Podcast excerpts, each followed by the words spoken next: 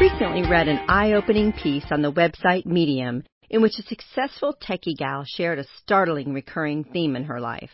Several times a month, someone tells her she doesn't look like an engineer. These naysayers have their odd reasons, like how she doesn't appear geeky enough or is too in fashion to be exceptionally smart. All I hear is that they're threatened and jealous. Maybe you've had similar encounters in your career, like when your colleague calls you cute or when your manager subtly laughs at you instead of with you. Even though these moments can seem minuscule, often going unrecognized by those around us, we hear them, we feel them, and sometimes we start to believe them. Today, shake off the haters, keep your head up, and know this world of women has got your back.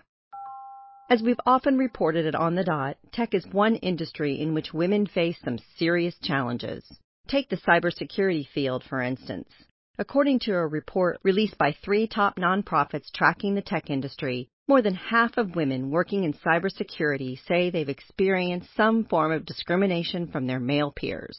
Additionally, the report notes women make up only 11% of cybersecurity professionals, earn less than their male counterparts, and, across the board, feel underappreciated by their employers. It's time we level the playing field and make tech a welcoming and prosperous industry for women.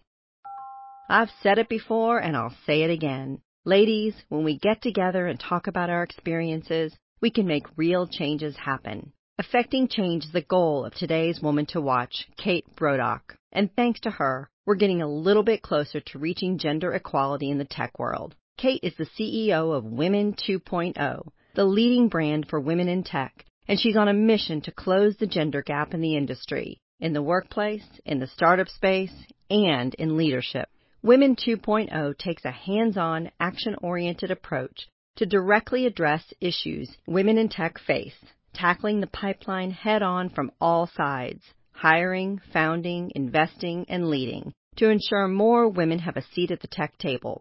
Kate is a natural fit to lead such a glass ceiling busting organization. Her former roles include working as the chief marketing officer for a talent marketplace that uses artificial intelligence to match techies to great jobs, as well as working as the president of the nonprofit Girls in Tech and acting as a mentor for a variety of tech outfits. She's also an active speaker and writer, sharing her wealth of experience with TechCrunch followers and at Fast Company's Innovation Uncensored event. Kate and her team at Women 2.0 have a great understanding that in order to advance women in tech, it's wise not to alienate supportive men.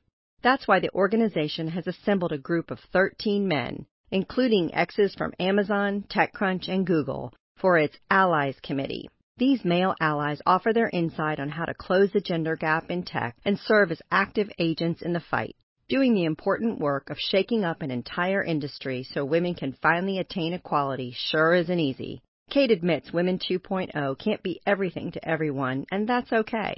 But there is one thing she's absolutely sure of. Ladies, we're in this fight together, and together we can change the world.